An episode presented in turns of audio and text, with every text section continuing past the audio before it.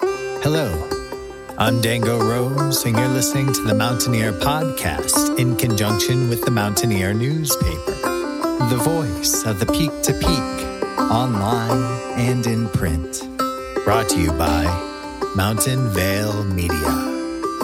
Now, listen in for the show.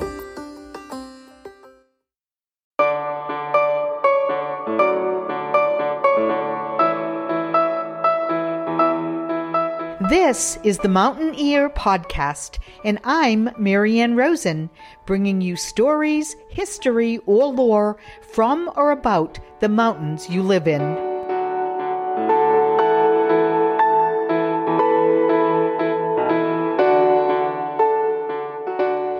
Tales of westward expansion abound, but in honor of Black History Month, this one is about the Black migration west after the Civil War and beyond, including some history right here in the Peak to Peak. The Song of the West, the Lore of New Frontiers. It was not only a clarion call for the white population, but for several reasons the Black population also heeded the siren. The story begins with the Emancipation Proclamation in eighteen sixty-three, the initial document freeing African American slaves in rebel states. It continues with the passage of the thirteenth Amendment in eighteen sixty-five. This revision to the Constitution emancipated all blacks in all states, current and future. It abolished slavery and involuntary servitude except as punishment for a crime. A year later, the fourteenth Amendment was enacted. This alteration affirmed that no state could make or enforce a law that curtailed the privileges of any citizen because of race or color. It called for equal protection under the law and due process. eighteen sixty-nine found the ratification of the fifteenth Amendment, which declared that a state could not diminish the right to vote based on race, color, or previous conditions of servitude. While all of this was happening, the Civil War raged on for a couple more years, including the service in the war by African American troops, and finally the defeat of the Confederacy, followed by the Reconstruction era. This was also a time in which it took a while to free all of the slaves, and for slaves to all realize that they had indeed been freed. A time in which Southern blacks were faced with the same dilemma as Northern ones, that of a free people surrounded by hostile whites. Many blacks were left unsure of what it meant to be freed. Whites did not know how to have free blacks living among them. The nation was unprepared to deal with full citizenship for these freed slaves. Reconstruction was aimed at reorganizing the Southern states and readmitting them to the Union, along with finding a way and means of having whites and blacks living together side by side in society. Teachers, schools, churches, and missionaries were all called upon to attempt to facilitate this process, as well as to provide education to the free slaves who had been denied that privilege previously. The South found all of this humiliating and did not welcome it. However, after the Civil War, Amendments thirteen through fifteen and a Civil Rights Act in eighteen sixty-six, blacks enjoyed a period in which they were allowed to vote, participate in the political process, acquire land, seek employment, and use public accommodations. Opponents of this process, however, soon rallied against the slaves' newly gained freedoms and began to find ways to erode them. Some slaves stayed in the South and became wage laborers for former owners, while others quickly fled for the North. Many, however, went west. The movement of African Americans from the South to the North and West happened in two large waves, the Exodus of eighteen seventy-nine, and then again around nineteen ten with the Great Migration. There were a few factors leading to this large migration of previously enslaved peoples and all black people, one of which was definitely the erosions of freedoms. Other factors, in addition, obviously, to discrimination and lynchings, were a lack of education and economic opportunities. Having a better chance to find work, especially during World War One, played heavily into the reasons for migrating. Unfortunately, the West was not free from discrimination and other problems. However, for the moment, blacks met less of the institutionalized racism that was seen elsewhere. African Americans fled to Kansas, Oklahoma, and Colorado. Colorado was seen as a place with a little less bigotry. Blacks did not form a large enough group, so were not, for the time being, regarded as a threat. Colorado also had a large population of foreign-born immigrants, many of whom came from places which did not share the same fears and racial prejudices that American-born residents had. Colorado provided many jobs in the mining industry, and schools at that time were open to everyone. African Americans became miners, farmers, store owners, teachers, and doctors. African Americans could also easily own land in the state. The black population under the Homestead Act and the expanded Homestead Act of nineteen oh nine were eligible for the same land ownership as the white population. In fact, the black population in Colorado grew from four hundred fifty-six in eighteen seventy to ten thousand four hundred seventy-six by nineteen thirty. African Americans used this land ownership to create all black townships where they could live in peace and escape some of the racial discrimination and violence. Many people do not realize that Colorado had quite a few all-black towns. Many African Americans settled in the Denver, Pueblo, and Colorado Springs area, along with many smaller towns. Here are just a few. In eighteen eighty-eight, near Grand Junction, Samuel Clark and John Hines, three brothers, purchased ten acres of land and established the first fruit orchard owned and operated by African Americans. Perhaps the largest and most well-known of all of the black communities was that of Deerfield. Northeast of Denver in Weld County, it is the only historical all-black town that still has many intact buildings. Deerfield was established in nineteen ten by Oliver Toussaint Jackson, a successful black entrepreneur. He was inspired by Booker T. Washington's biography, Up From Slavery, to build towns where blacks could have independence to farm their own land and stay clear of some discrimination. Jackson purchased a three hundred twenty acre plot of land for black settlers. The first pioneers of Deerfield were poor and lived in tents, dugouts, and caves, but by nineteen fifteen, even with a lack of easy access to water, they managed to grow corn, oats, barley, alfalfa, hay, and potatoes. They also raised livestock, cattle, pigs, horses, and poultry. The town of Deerfield promoted itself in pamphlets, magazines, and newspapers. During World War One, the town focused on sending food to the troops and military. Stores and hotels opened and attracted black homesteaders from around the country. At its peak, there were seven hundred people living there. Unfortunately, between the problems brought on by the Dust Bowl and the Great Depression, after only twenty years, the population decreased as residents left for better opportunities in other western towns and Denver. A few deserted buildings remain, and in nineteen ninety-five the town was listed on the National Register of Historical Places. Currently, the Black American West Museum and Heritage Center is trying to preserve more of Deerfield. When the black population headed to Denver, the black settlers were scattered, but after the affluent whites in Denver left certain areas and moved to neighborhoods such as Capitol Hill, homes and buildings in other locations like Five Points became available and were purchased by African Americans. The neighborhood encompassed the intersections of East twenty-sixth Avenue and Welton Street and twenty-seventh and Washington. It was named Five Points after the streetcar stop. With a large influx of blacks, it became known as the Harlem of the West.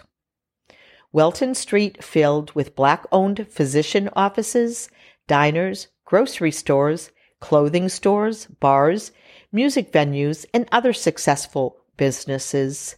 And by the nineteen twenties, ninety percent of the black population of Denver lived in this area. Of course, redlining, discrimination, and strict neighborhood rules made it difficult for them to live elsewhere. Another African-American town that came to be known as The Dry was located in southern Colorado, eight miles south of Manzanola.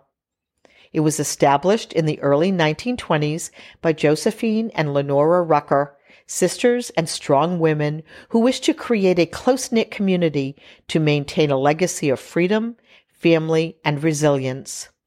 It was their dream to irrigate the land and create a farming community, even against the odds of the harsh realities of life in Colorado's southeast plains.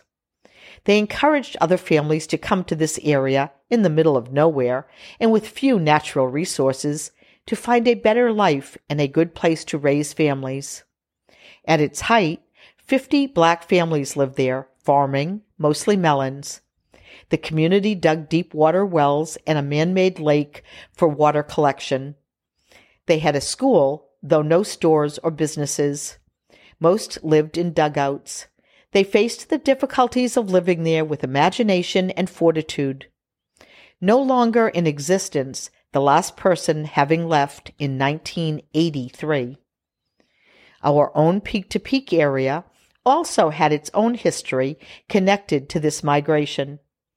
Although Colorado's African Americans at the time avoided some of the most severe abuses of Jim Crow and segregation, they still experienced a lot of overt discrimination. Blacks faced limited housing, employment, and recreational opportunities. They also lived under state and local governments, often controlled by the Ku Klux Klan. Still, Colorado's African Americans managed to flourish, building a strong sense of community with thriving businesses. The black community, however, during this time was still not allowed entrance to places frequented by whites. Neighborhoods, clubs, pools, restaurants, hotels, music venues, and other settings. This opened the door for the creation of a site like Lincoln Hills, a little-known but historically important mountain oasis where blacks could relax and enjoy the Rocky Mountains' natural beauty without facing the discrimination and segregation that permeated American life. Located in Gilpin County, between Pinecliffe and Rollinsville, Lincoln Hills offered African Americans the opportunity to become landowners and participate in outdoor recreation and leisure typically denied to them.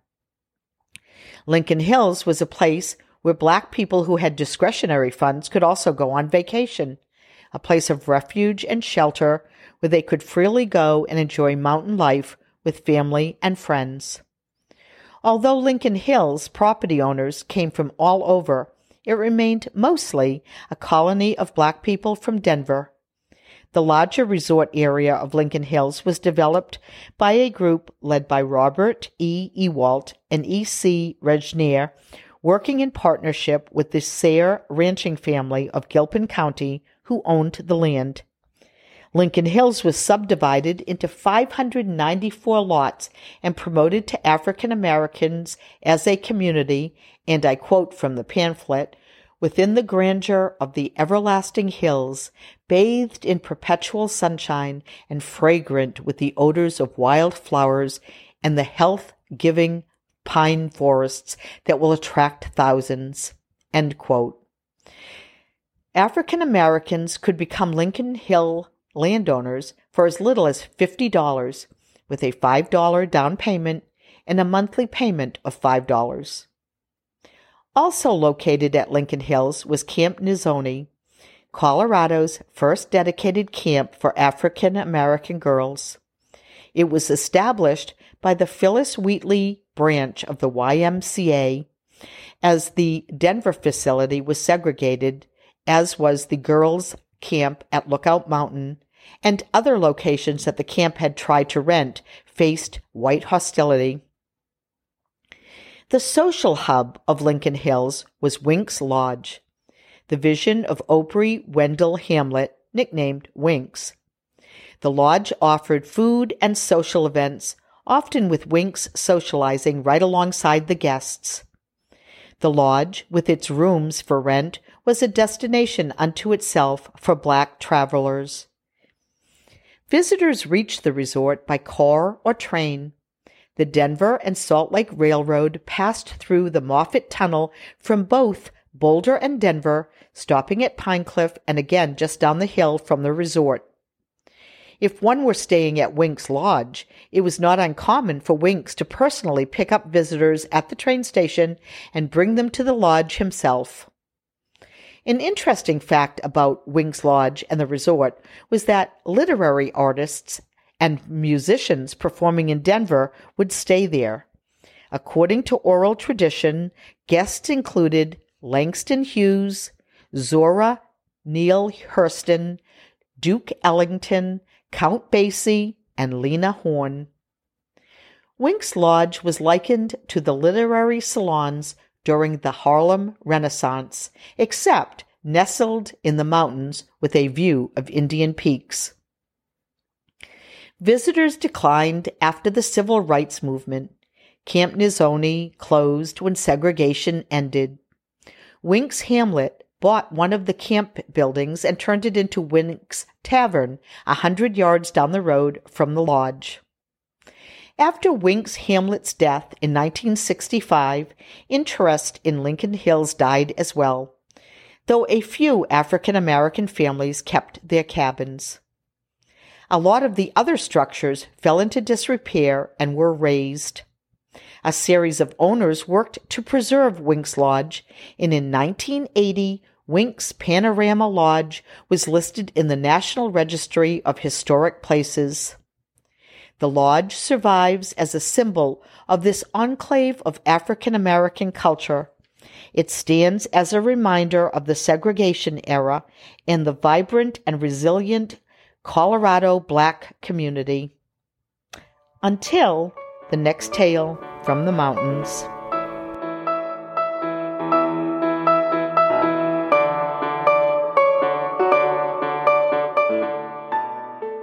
Listen in next time to the Mountain Ear Podcast for another mountain tale. I'm Maryann Rosen. Thank you for listening.